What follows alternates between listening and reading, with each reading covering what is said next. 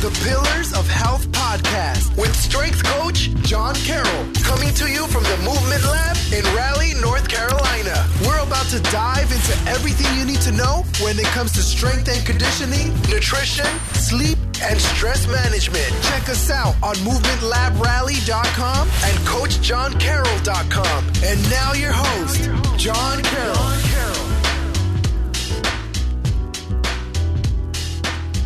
You know, some things I thought about was like, what were your training sessions like, and how challenging were they?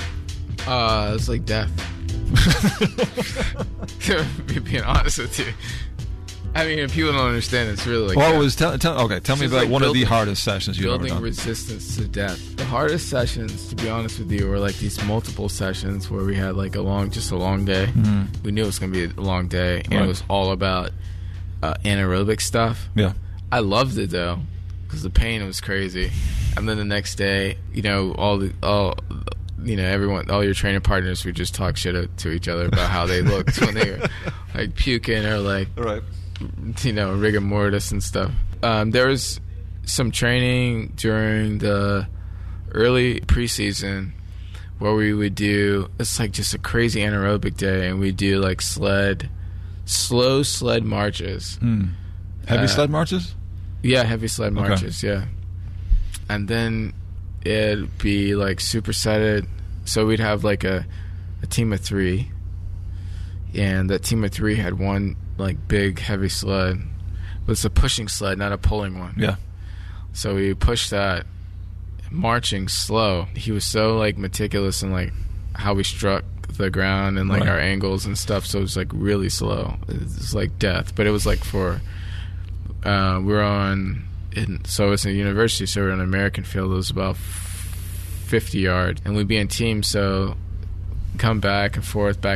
He'd add like drills in between. We'd do some like starts. At some point, I remember going on the track and running like 300s, okay, repeats, which is kind of crazy, but it's all preseason. So how many of the repeats were you doing? Not many. I think it was like three or something like that. Three by 300? Yeah. Okay. But at this point, you're pretty shot, right? Because, I'm shot. Yeah. And then we go in the gym. And you go train after that. Yeah. That's one thing that's different. Yeah. I will say this. Between British athletics and American, or even Jamaican athletics too, or Caribbean athletics, is that British athletes don't lift and sometimes they might, but it's from some of my other friends, they don't. They have a gym day, then they have a track day. Yeah, but American and other, we'll have like together. Yeah, same day. Yeah. And so that's interesting because. But we'll have more days off. I think we'd have. They would train. They might train for 6 days a week. The other one might be trained for 4 to 5 days a week. So 5 days a week. So being a track athlete, it was track drills or / work, right? Yeah. And then into the gym after that. Yes. It was mostly after, unless he wanted to get us in there and we had like a crazy like 100% or 90% day. Yeah. We only had like 2 reps or something. We might go in the gym and just do something. Okay. Yeah, that's what I was going to ask. So, like, was there ever a time where it was gym first and then the track? Yeah, if we had, like, a one of those days where you had to be, like, hype, like your nervous system had to be working. So we might do, like, either in the gym and do, like, 1 or 2 exercises where there's, like, light cleans, like, really quick. Yeah. Outside, and we'd have some, like, medicine ball or like dumbbell stuff to do right before we went, just to like get our nervous system excited, right? But most of the time it was after. And what were like the main lifts you guys worked on in the gym? Oh, we did most of the Olympic stuff for me. Clean snatches, jerks, and that. Like I said though, my coach actually was weird. He's a doctor too, and like physiology or something like that. Okay. So I was fortunate enough to like have very customized like lifting and stuff when I was there. So I do know this: our lifts matched what we did in training, right? Whether that's either through intensity or the movements that we're doing. to try to make sure that you were reinforcing the things that we're doing on the track. Well, I mean, it makes sense when you say it, right? But at the same time, there's a lot of coaching going on where some people are trying to kill their athletes in the gym and then you can't. Play them out on the track, right? Yeah. One coach I had later in life who's one of the greats, I guess. George Williams, he said that you cannot. I mean, you're not going to ride a Pinto the way you ride a Ferrari. Right. You're not going to put the same oil in it. Yeah. Same gas in it. You're not going to drive it the same, and you might not drive the Ferrari every day. Right, yeah, exactly. So you have to – it's the same situation. You got to – you're trying to train what you think is a finely tuned engine or whatever. You're not going to do the same stuff. Right. You're just not. Yeah. Well, you shouldn't be, right? Well, you shouldn't be. You shouldn't be training a sprinter like you're training a football player or any sort of different sport athlete, right? It should be an individualized program for that person and for the sport. Right, yeah. So, yeah. What was it like receiving the medal for the Olympics? What was it like? Because you got it, was it later? I did get it later. It was unfortunate. Not many people know that. I mean, I was fortunate enough to be sponsored and stuff like that, but there's a lot of sponsorships too that I missed out on because that didn't happen in the right order. In the Olympics. It didn't happen post-race, right? Yeah. Yeah, it didn't happen in that order, in the right order. So when was it found out that Russia were cheating and you would get the bronze medal? I don't know how it happened. I think, it came out because someone was a part of it. Mm-hmm. They, I guess you call them whistleblowers. And so that called them to then retest. But I'm not sure if they just retested it. I think it was spurred on by people saying, yeah, that's what happens. A whistleblower happened, and then they went back and tested it, and then it just so happened that four out of four, I think, on the team and tested positive. So was it a case where it was a positive test, but the lab hit it, or the lab got it wrong? You know what? I do not know, and I don't think we ever know. Okay. Because that's something I have a hard time trusting is sending these samples off. For example, they say, when Russia had the Olympics, right? I'm sorry, but you need an independent lab, which they probably had, but it's still in Russia, right? Right. And that. I mean, stuff goes missing. Yeah, listen, you need to have get swapped out. A better way of doing things, basically. I mean, I've heard all kinds of crazy stories about people being planted at airports, and if they see a WADA or a international IOC committee person come in, or they see a UACTF person come in, then they will seriously pick up the phone or text somebody and let them know that they're in the country. Wow.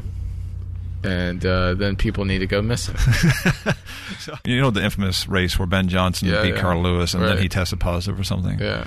Have you heard the story about the testing room post-race? No. So Ben Johnson is back there about to give a sample. He's celebrating. He's got a beer. He's about to give a urine test, right? And one of Carl Lewis's good friends is in the testing room. And to this day, right, and there's an ESPN 30 for 30 on this. He was just hanging out? He was just hanging out. And so he talks to Ben Johnson. He's like, Ben's like, oh, what are you doing here? Right. History is history. Ben goes on to test positive for some obscure steroid that Charlie Francis said, I would never have him take that close to a race. You know what I mean? Well, the thing is, too, they pay a lot of money for doctors to be around. We're getting in the weeds now. Right. They'll probably open the curtain. But, think about it. This guy's making money and stuff. Why would he not make sure that what he's doing, whether or not he knows it or not, even if it's coach, that they're doing everything at the right time not to be caught. Right. And so when you look at it that to me is okay, if Ben Johnson wants taking steroids, I really don't care, number one, because I'm pretty sure they were going to be careful about being off before the Olympics because in the documentary, even Ben Johnson says, you're never on when you compete. You're not taking them at that point in time. Because you're just... that's the work. Right. Just the load. Exactly. Yeah, you want to take them when you're training hard, before pre-competition. And so he says when he saw Carl Lewis's friend in there, now people are like, oh, you're just mad you were caught. But then at the same time, I'm thinking, why was Carl Lewis's friend there? And now whenever Carl Lewis is approached about this topic, he says that, oh, come on, like that's such a conspiracy theory, which is an easy get out of Dodge kind of clause, right? Because, I don't know. I think I'm not saying either one done anything. Yeah, but it just looks super suspicious, just in case Carl Lewis is listening. But I don't think that he would direct that. That would be probably something. Oh, that would be a coaching level thing. Yeah, he probably would never have wanted or thought about that. It might have been just somebody else. It could be a rogue effort too, right? Yeah. It could be someone who looks out for Carl a lot and is like, I don't want to see him go down like this, and kind of helps him out. But who knows? It just is very suspicious circumstances. Yeah, I've never gone down that path, man. But being an athlete, I'm very knowledgeable about stuff that goes on and people that have assistants and stuff. And I'm just gonna say that for the people in my realm that actually got sponsored and stuff, most of those, they have doctors and stuff like this. Not like they're just at home taking it themselves, right? From like some off-brand place, and I don't even want. I'm not endorsing any of that stuff at all. For me, I felt like I just did something until I wasn't good enough to do it, and then I moved on. Right. But some people feel like that's the way of like sustenance. I went to school, so. Right. Yeah. Yeah. I would say, like, when it comes to any performance enhancement and stuff like that, like, listen, I don't judge anybody. If it's illegal in the sport, then obviously you shouldn't be doing it. Mm. But I look at stuff like the Tour de France, or even that Carl Lewis Ben Johnson final, where 7 out of 8 sprinters tested positive, I think, or something like that. If everybody's doing it, why not just legalize it and control it? And make sure everybody's been protected. You know what I mean? Mm-hmm. Like the Tour de France, Lance Armstrong was disqualified, and they had to give the gold medal to the 25th person. Yeah. Right? And stuff like that. I'm like, come on. I think, I will straddle the fence on that one. So I will say that the only reason not to do that is because it creates a barrier for people who don't have the finances to... Right. To do like exactly how you say. And I can see it as well from a standpoint of like, okay, if you legalize performance enhancement and you have Johnny who's 12 years old and he wants to be a competitive sprinter, it's probably not the best thing for him to start taking steroids. Right. I think that's what from that point of view, that's probably not the best thing. Yeah. But again, it definitely is a rabbit hole. Right, like you could go down that and argue many different ways, but it's definitely fascinating to me looking at human beings and what we will do to succeed. Yeah. What do I need to do to be the best and stay the best? Mm. Because I think for someone who wants to do well in something, I think it starts off as this organic thought and this desire to be the best they can, but then becomes about holding on to power, which can bring out some things maybe you didn't think we're capable of. Yeah. So insecurities, man. It's like you said, you get to a certain point and to stay there. Right. And you see people like... So it's like as an athlete, it's hard, even for people that are like stellar people. It happens every sport. You're talking about Premier League and you have a young guy who comes in and all of a sudden... And he's the rookie. But it's not... he's still tremendous. Or you have...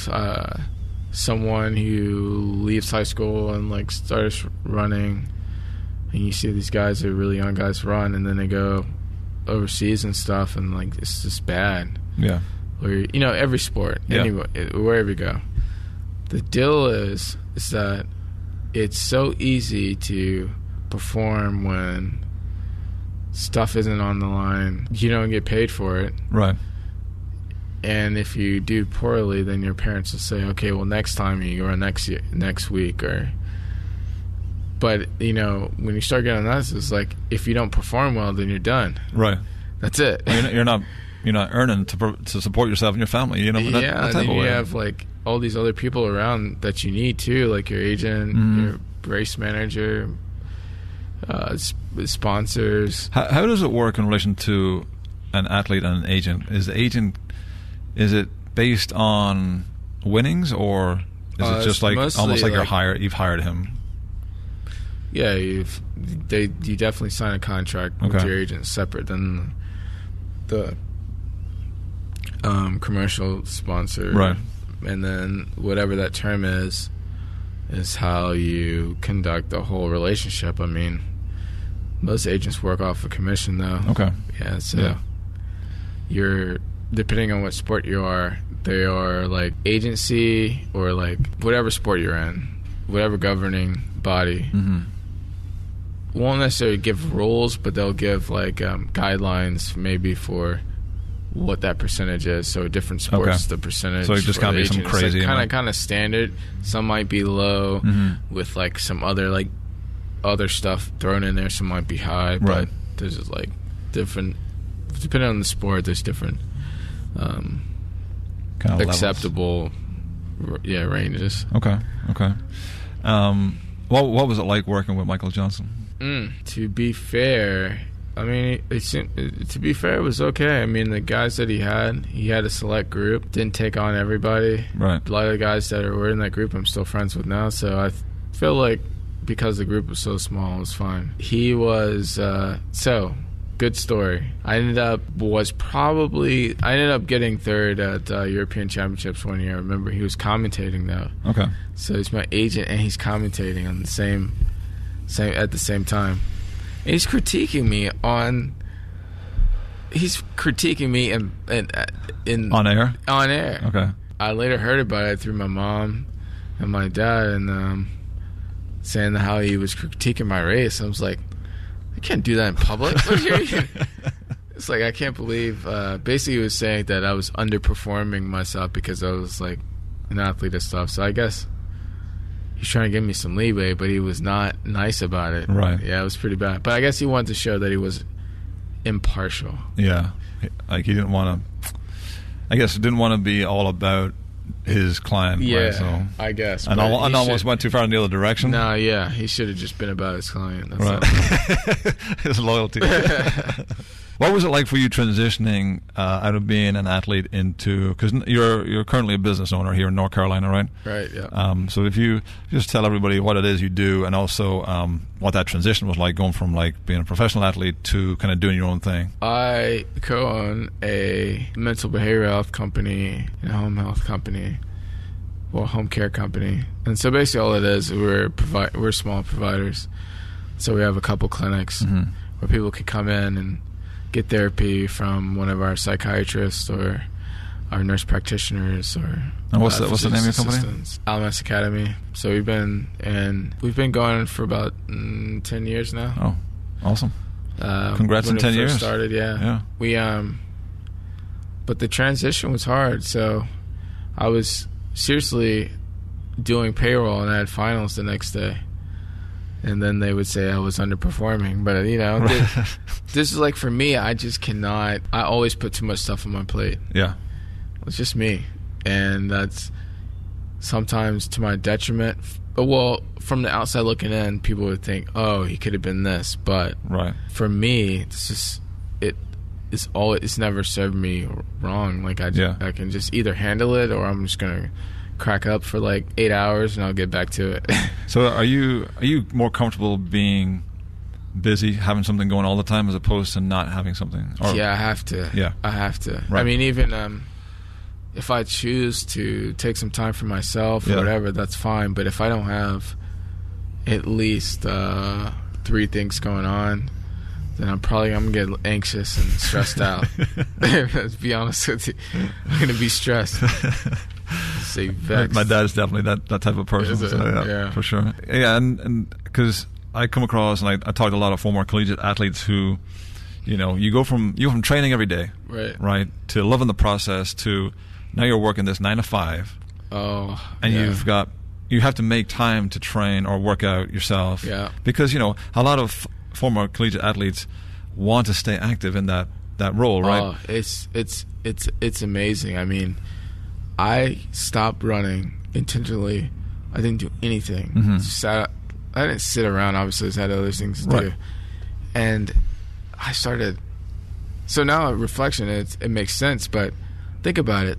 You're working hard, endorphins going crazy. You like to work until like you're completely rested and satisfied. So now you have to figure out, how do I get to the same state without being exhausted? Right.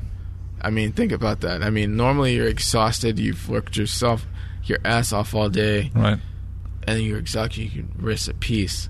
So you're going through that, and then you're all the hormonal stuff. This is a real thing. So I stopped. I didn't do anything. I started like getting in arguments with Shana all the time, irritable, and then she said something. You need to go. Like, when's the last time you went to go do something? Right. And then I looked at Tassel. I was like, well, I'll just sub in for a team. Right. So I subbed in, and then I got it. I'm hooked now. Yeah. But well, no, actually, first I got in the gym and gained like 20 pounds. No, it just, I was a fanatic, so I was just working out. Consistent, yeah. Oh, every day. I gained like 20 pounds. Then I was like, I'm done with this. So I just burnt out.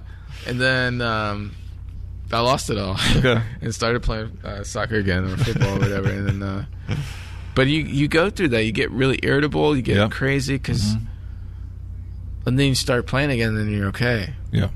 It's wild. It is crazy, but it makes sense when you think about it, though, right? Because you're basically in a category of people who thrive on high levels of activity as a human being, right? Like that's your comfort zone, really. Like you don't mind those hard days; they're tough days, right? Yeah. When you're training hard, right? But it's not something you can't do, right? And then when you go to a situation where now you're doing nothing, it's almost like that situation where. This guy works until he's 65. He's been working every day since he got out of high school. And then he goes to retirement. What does he do? Oh my and then God. He goes out of his mind with boredom, right? Yeah. So it's kind of similar in that respect to where you got to do something to have an outlet. You have to. I almost feel like, too, as far as physical activity, I feel like I was talking to Shana last week. I was like, Shana, I'm going to run. I'm playing 2 nights a week or whatever, 2 or 3 nights a week. It's all aerobic, though. I don't feel like, I don't. And I was like, maybe I should do. She was like, you're always trying to add something. I was like, maybe I should do, like, bring a kettlebell to, like, before the match and, like, just do some stuff. Or, like, she's like, you're always trying to add stuff. And I'm like, dude, I just, So, yeah, we're always, like, searching for how to self-punishment. We really love it, I think. Figure out another way to I wish you had brought that kettlebell in and we're like doing some swings before a game or something. They would look at us like idiots. Oh man, we should. Yeah.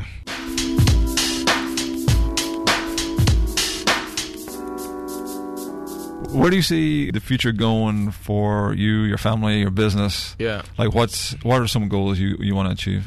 Oh man, if I'm ever fortunate enough, I feel like I would hopefully be in a situation where my business is, and we're growing so much, but we get to a place where everybody feels like they're a part of something. Yeah, bigger than just coming to work for 9 to 5. Yeah.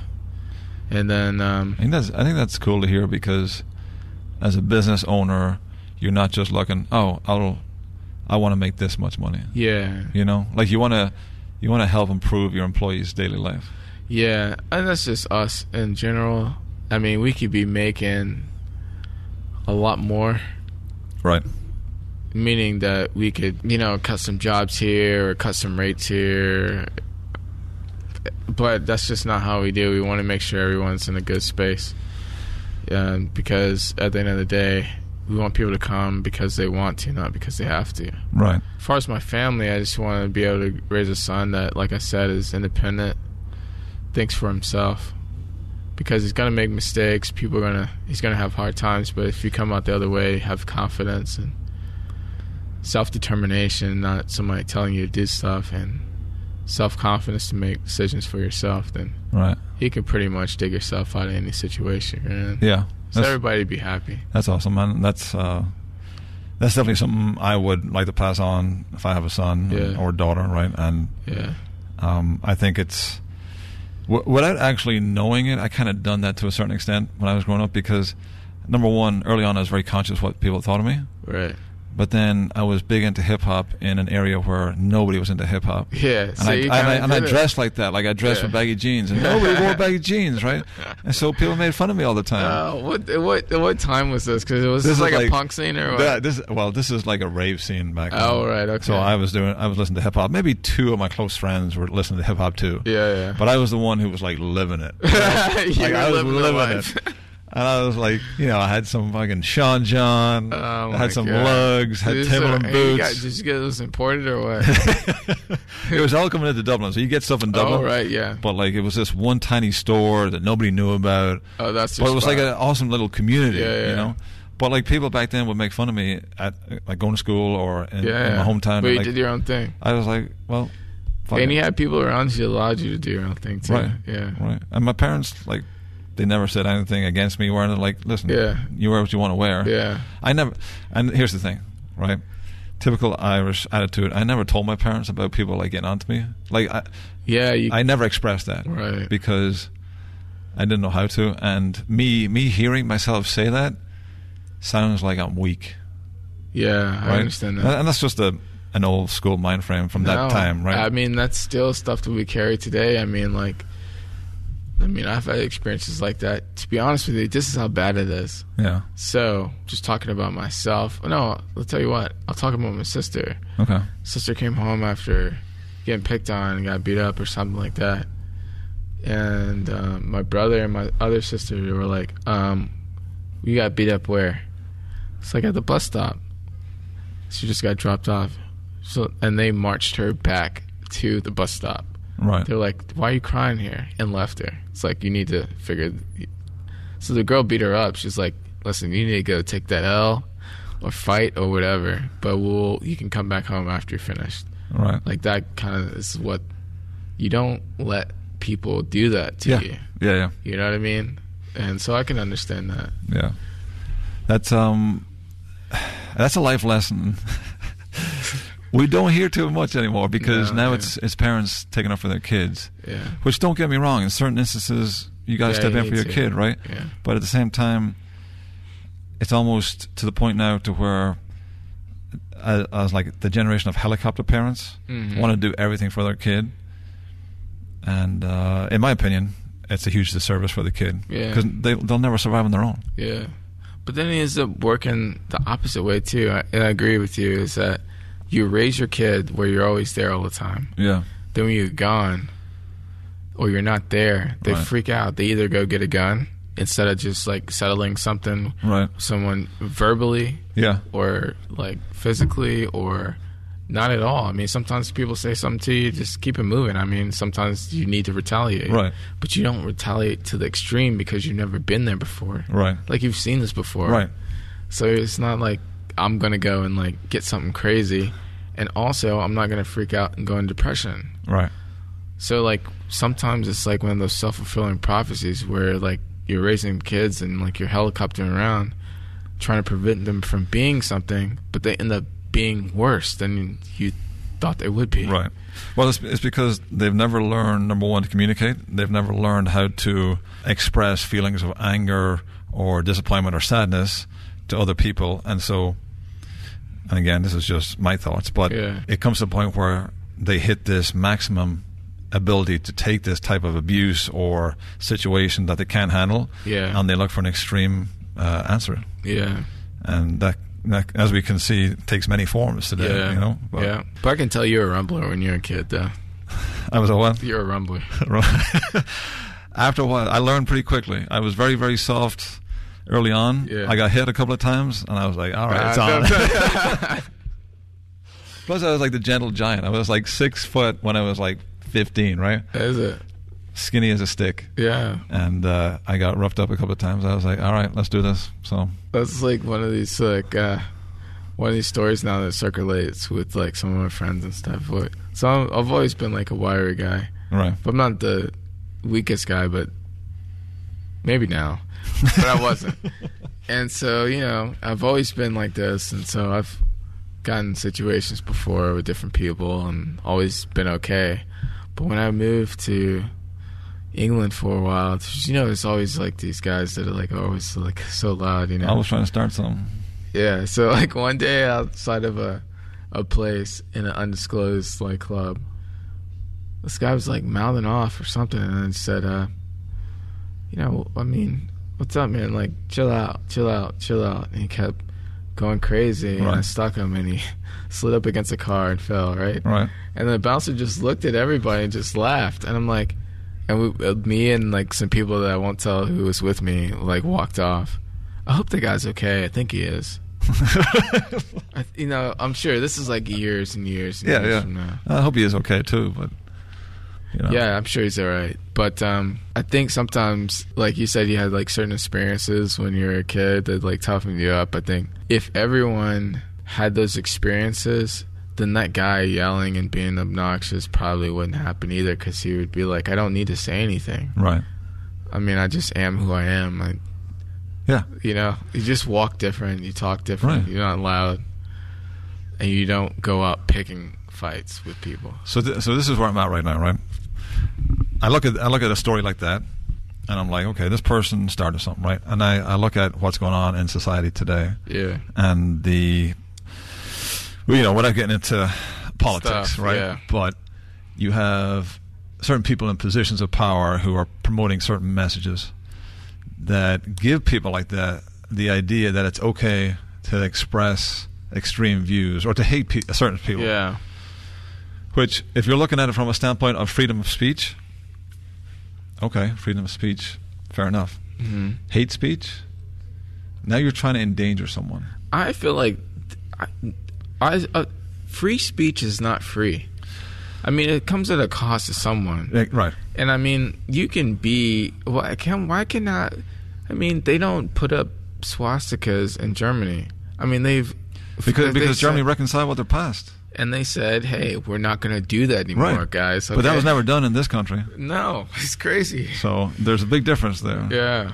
But in my opinion, if you're putting out a message of hate and bad things are happening, you're going to either have to accept that you're responsible for that, or there's going to be a reckoning at some point. Now, I'm not saying how that comes about. I don't know. It can take many forms, I'm sure. Yeah. But you're going to be held responsible at some point in your life. Is it? Yeah. That's my opinion. You know, like, whether it's this life or the next. Right, yeah. You know, and hey, there's many gods out there. Yeah. Believe whatever you want. No. Right? I say, everyone says karma's a bitch. I mean, whatever you believe, whether it's one religion or the other, everyone believes that you get what you give, pretty much. Right. And that's what I think. I think if you're tearing people apart and promoting hate and endangering people, then it's going to come full circle. Yeah. So, you know, it should. I mean, you know, fingers crossed. You know, we talked before about small businesses. The two of us are small business owners. Right. And we talked about how taxes get dealt with for major corporations. Right? All right. And we always get our ass kicked. It's crazy, too, because they always do this where they try to, like, pit people up against each other and say, well, you just want to cut taxes. And then all the people that are, you know, in our situations, small businesses and stuff, they said, yeah, we should cut taxes. And the tax cut was, you know, good and everything, but the taxes were good for the Uber not actually Uber, right, but their tax has been okay. Yeah. Like, why do they need more tax? I mean, I'm not saying you should tax them. I'm not getting into politics, but they've been paying no taxes. Yeah. They're sometimes getting refunds. But who are these tax breaks benefiting? It's the elite. Like, at the end of the day, long term, it's the elite. Yeah, well, you know... Like, me and you are getting charged to pay for Amazon, never paying a dime. Yeah. They were not getting paid a dime before, too. Right. Yeah. So, like, nothing has changed there. No. And then, you know, this crazy thing is... Even if I wanted to be as eager and aggressive with taxes, right, writing off things, I know in other countries, you know, it's not the same. Are you talking about like having offshore accounts or like say if you had an office in Dublin where you paid no tax? Right. So, like, you can't do that as a small business owner, right? No, because they have like a whole department of attorneys and lawyers that would just flood the IRS with a bunch of stuff. And I know, too. To be honest with you, too, like, a lot of IRS agents and stuff, they're not there because they're overworked, too, and not, you know, they they're just doing their job, so it's right. Not like anything against them. Yeah, we just can't do that. So sometimes we pay more than we should just right. because I just don't want a problem. Right. Well, you're just conforming to to the policies in place, right? And as a small business owner, you can't be like, okay, I'm going to take you to court, because you just don't have that. You don't have it. You don't have those resources. I can't take all of my income as like disbursements and dividends. You right. know, I have to. My tax rate, because of how I get paid, is higher than if I owned a publicly traded company and just took all my income as dividends. Right. I mean, it's just what it is. But think of every small business owner in America who pays taxes, right? Mm. If you were to like, okay, if you're an entrepreneur who's a small business owner, we're going to have a special rate of tax for you. And if you're a major corporation who makes over $1 billion a year, you're paying the most. Now, to me, that makes sense. Yeah, I mean, like, no, I didn't really, it's a big problem, but that's a small resolution. Like, but to put a simple outlook on it, like, but would you do like gross revenue, or would you do like, because they'll expense the shit out of their stuff? But I think it's got to be gross income. Yeah, as a company. Yeah, like for example, like we all know Amazon is probably the biggest company in the world right now, right? Possibly. Well, the biggest. I think Amazon has the most cash on hand. Cash on hand, yeah. So, to me, it's crazy that they're not paying any taxes. Yeah. Like, if you tax them the same as you tax a small business, you could pretty much set up teachers in this country. Oh, right. I mean, that's what it is. Or healthcare, or, you know. They have all, that's their full job, is to figure out ways that they can maneuver around regulations. But, you know, we don't have that. And, you know, I never thought about it like you have a certain threshold about businesses. They always talk about, like, income taxes for people, which is, like, the wrong. But I always thought that if the government really wanted to cut taxes and promote hiring, they should cut employment tax. Right. Like, so the employers have to match certain taxes. And so talk about, like, payroll taxes and, like, how they maneuver. Now, I'm not talking about Social Security and stuff like that you pay into, but because those are obligations, but maybe they take away unemployment insurance and just pay for it, or the matching, or the employer matching, or at least cut the employer matching for certain stuff. When it comes to a small business, like the payroll taxes, that can be a make or break. So like with this new idea of increasing the minimum wage, right? When I first heard that, I was like, that's an awesome idea, right? Man, it's like crazy. But if that, for a small business, that could put you out of business. Yeah, and so they're not thinking about it. You're paying somebody double. So now all the old rates that people are getting is going to be based off of that. You got a new baseline, right?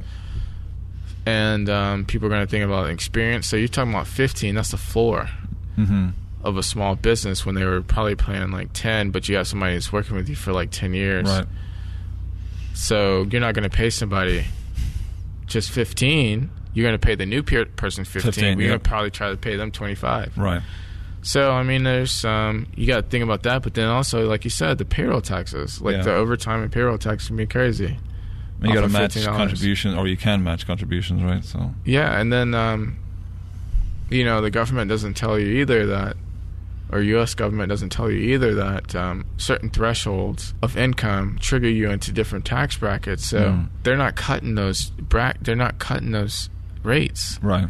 So a person that was earning like, I don't know, $12 an hour, and or 10 or 8, maybe it'll say minimum wage, and they were then getting a bunch of, maybe they get it refunded at the end of the year, maybe they get government assistance. Right.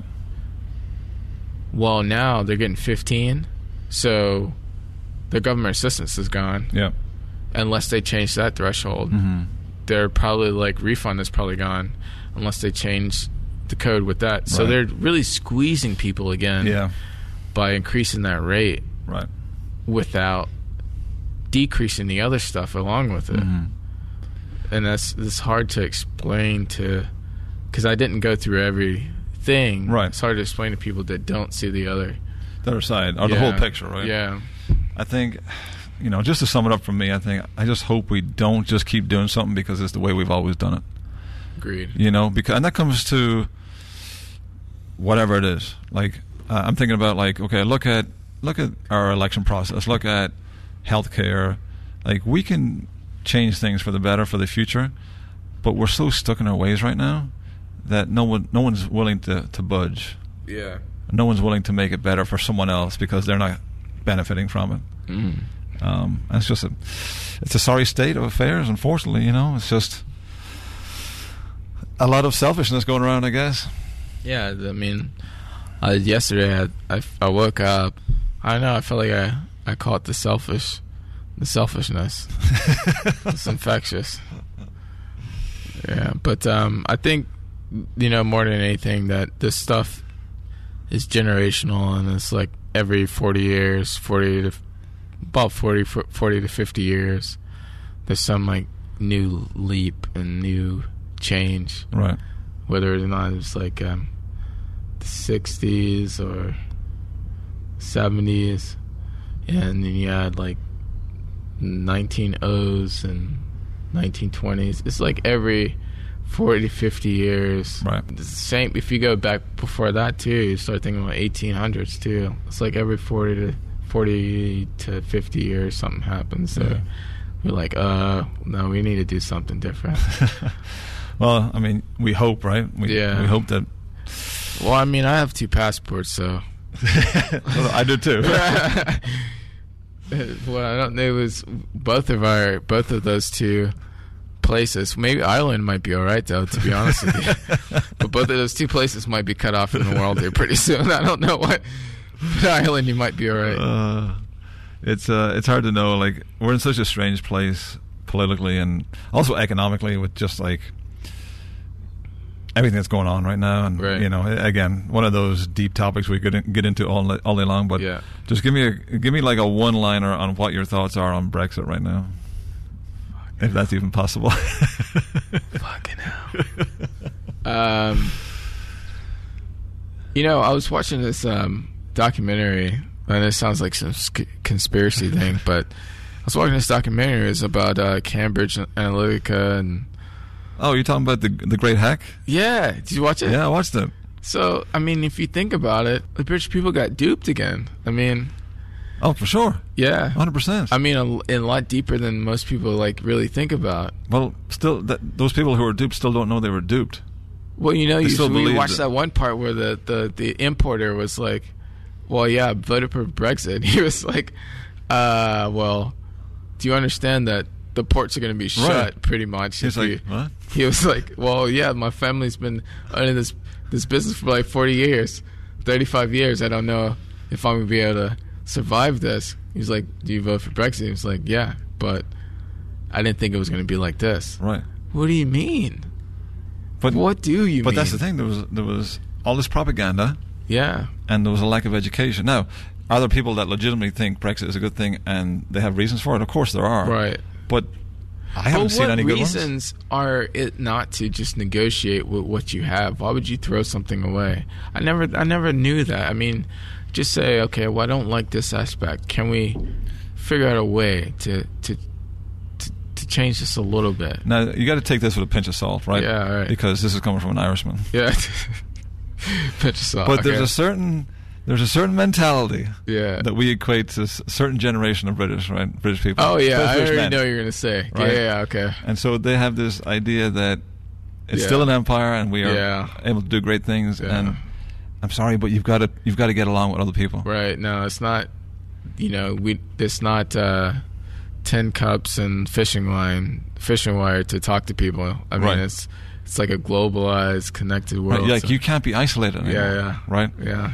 And if it wasn't for the EU, Ireland wouldn't be right where it's at right now. Yeah. If it wasn't for the EU, Northern Ireland would be a terrible place still. Yeah, absolutely. And you look at places like Scotland and even parts of, like I look at Liverpool. Yeah. Liverpool thrived because of the EU. Yeah.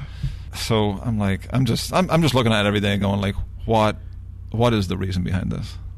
Well, yeah, there's one reason it doesn't make financial sense, because you end up like cutting your nose off to spite your face, right? I think that even in the EU is a way for Europe to.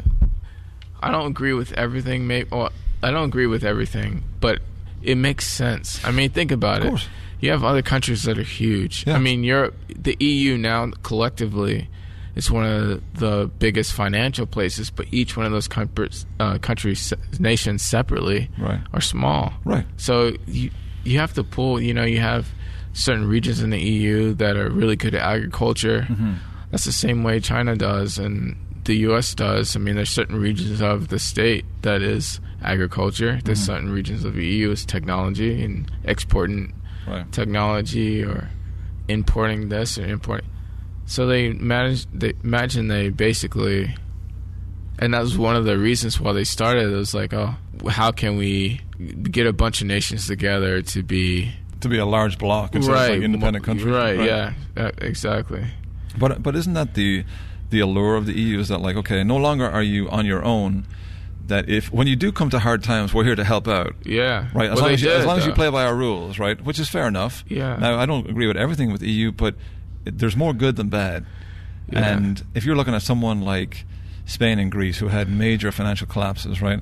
If they're on their own, do they even exist today? Yeah.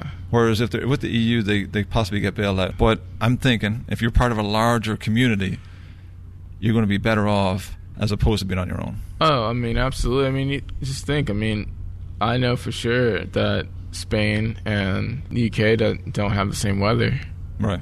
So how can one do something really well and the other one do something really well just because of where they are? Yeah. And work together, like you said, to make sure they both eat at the end of the day. Right. And then if you need something.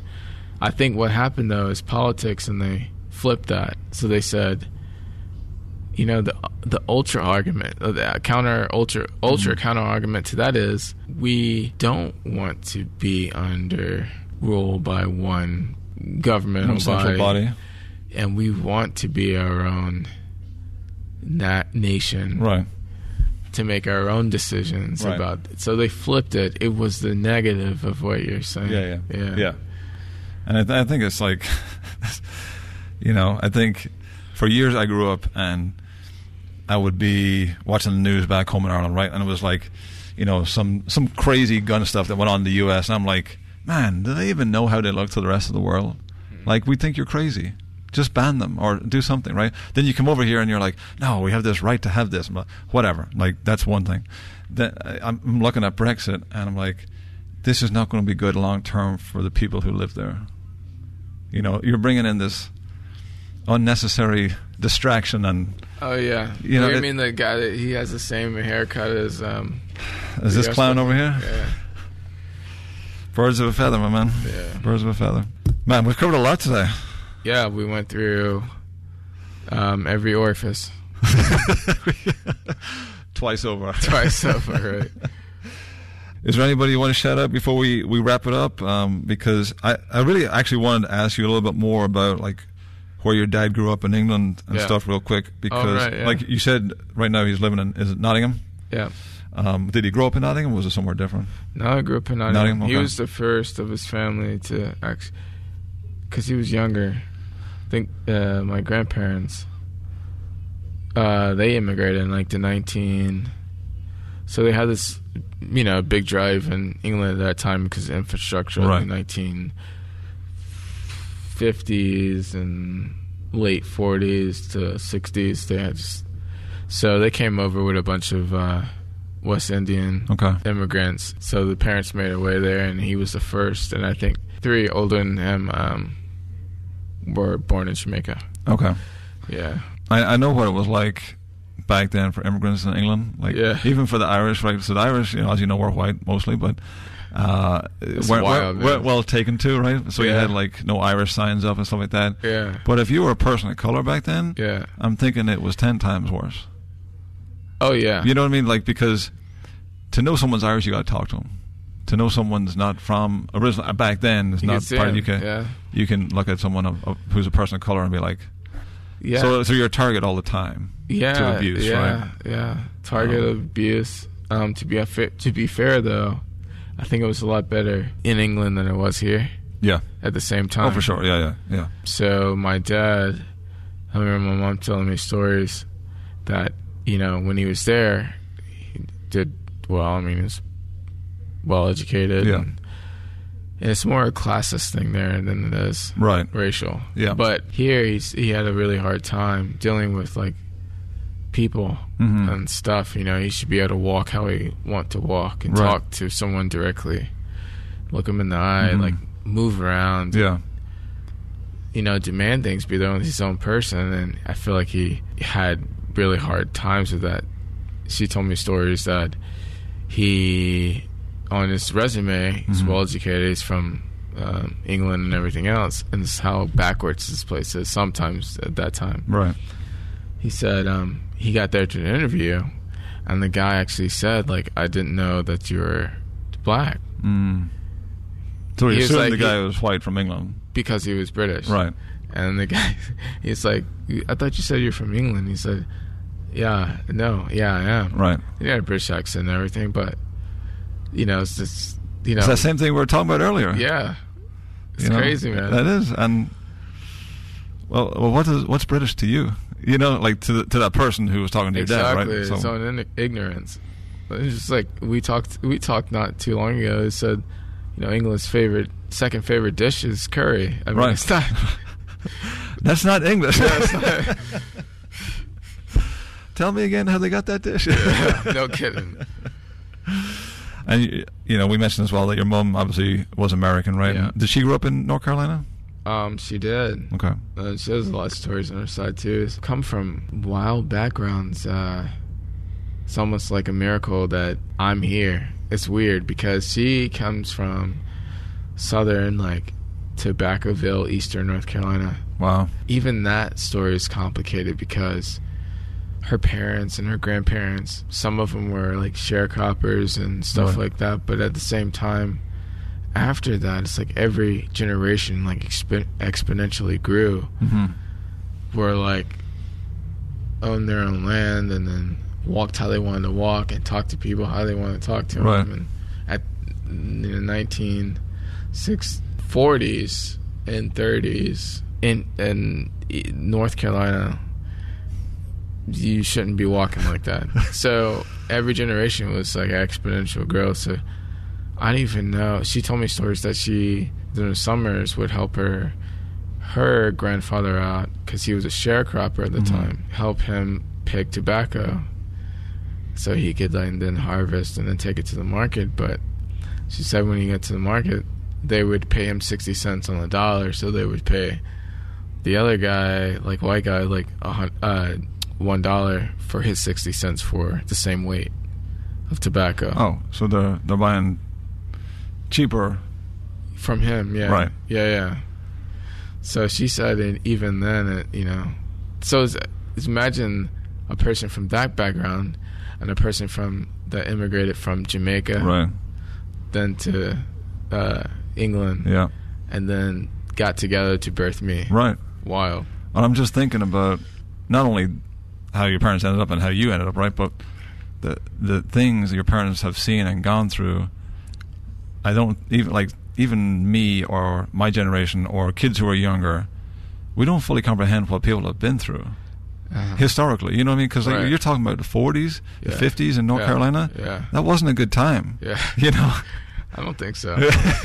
For a lot of people, but mainly some minorities. Like your grandparents, too, you know, like growing up. I mean, I'm sure, I don't know how far back your people are in Ireland or anything, but it was not all, you know, roses. It wasn't all roses, no. And my granddad was around when electricity first came in, right? So one of the best things I ever done before he passed away a year ago was I recorded some conversations with him. One of those conversations was like just going over his favorite memories, and one of those memories was when they first got electricity. Wow. And his father, my granddad's father, was like, okay, we have electricity, like we don't have to burn candles anymore. Wow. And they went, and nobody would turn on the light. He's scared? Because they're scared. Because there was all these warnings about getting electrocuted, you know? Yeah, right. And so stuff like that. And then, like, just hearing planes who were lost or you know, gone astray during World War II and stuff like that. Because back then you never heard a plane overhead, you know, and stuff like that. And so I think just the best thing I ever did was ask him about his life and what he went through and what he experienced. And I never did that. I mean, I have it here, but I'm thinking about my great-grandmother and stuff. But I would talk to even your parents, too. Like, I want to do the same thing with my parents more, because I'll say right now, I take my parents for granted sometimes, because you always think they're going to be around. Right, yeah. You know? But I want to ask them questions about their childhood and stuff like that. And you know, and I just recently saw a picture of my father with his first car, and it was just like old Ford, right? Like the Model T. But it's crazy to look back on what people have lived through. Yeah. Because we have it pretty good right now. Yeah. And these people sacrificed so we could have that. Right. You know, and we don't comprehend that fully, I don't think. Yeah, I don't. It's impossible, you know. It's hard to. It is hard to take in. Yeah. But I think we have to make the effort to try. Yeah. You know, and I think we get so caught up in every day me now that the contributions of others kind of get minimized. You know. Yeah. So. Absolutely. Well, bro, I'm gonna call it there because we've been going for 2 hours. It's been a while. I want to thank you for taking some time out today to join me. Yeah. It's been fun. It's been a pleasure. Yeah. Guys, listen, if you have a second, drop us a review on iTunes. We also do a 90s hip-hop podcast called Ain't No Half Steppin'. If you caught the part we were talking about hip-hop, you can check us out on that podcast. We review a different album every month, and I've got 2 other people on there with me, Danny and Eddie. Thanks again, Mike. Guys, we'll catch you on the next episode. Laters.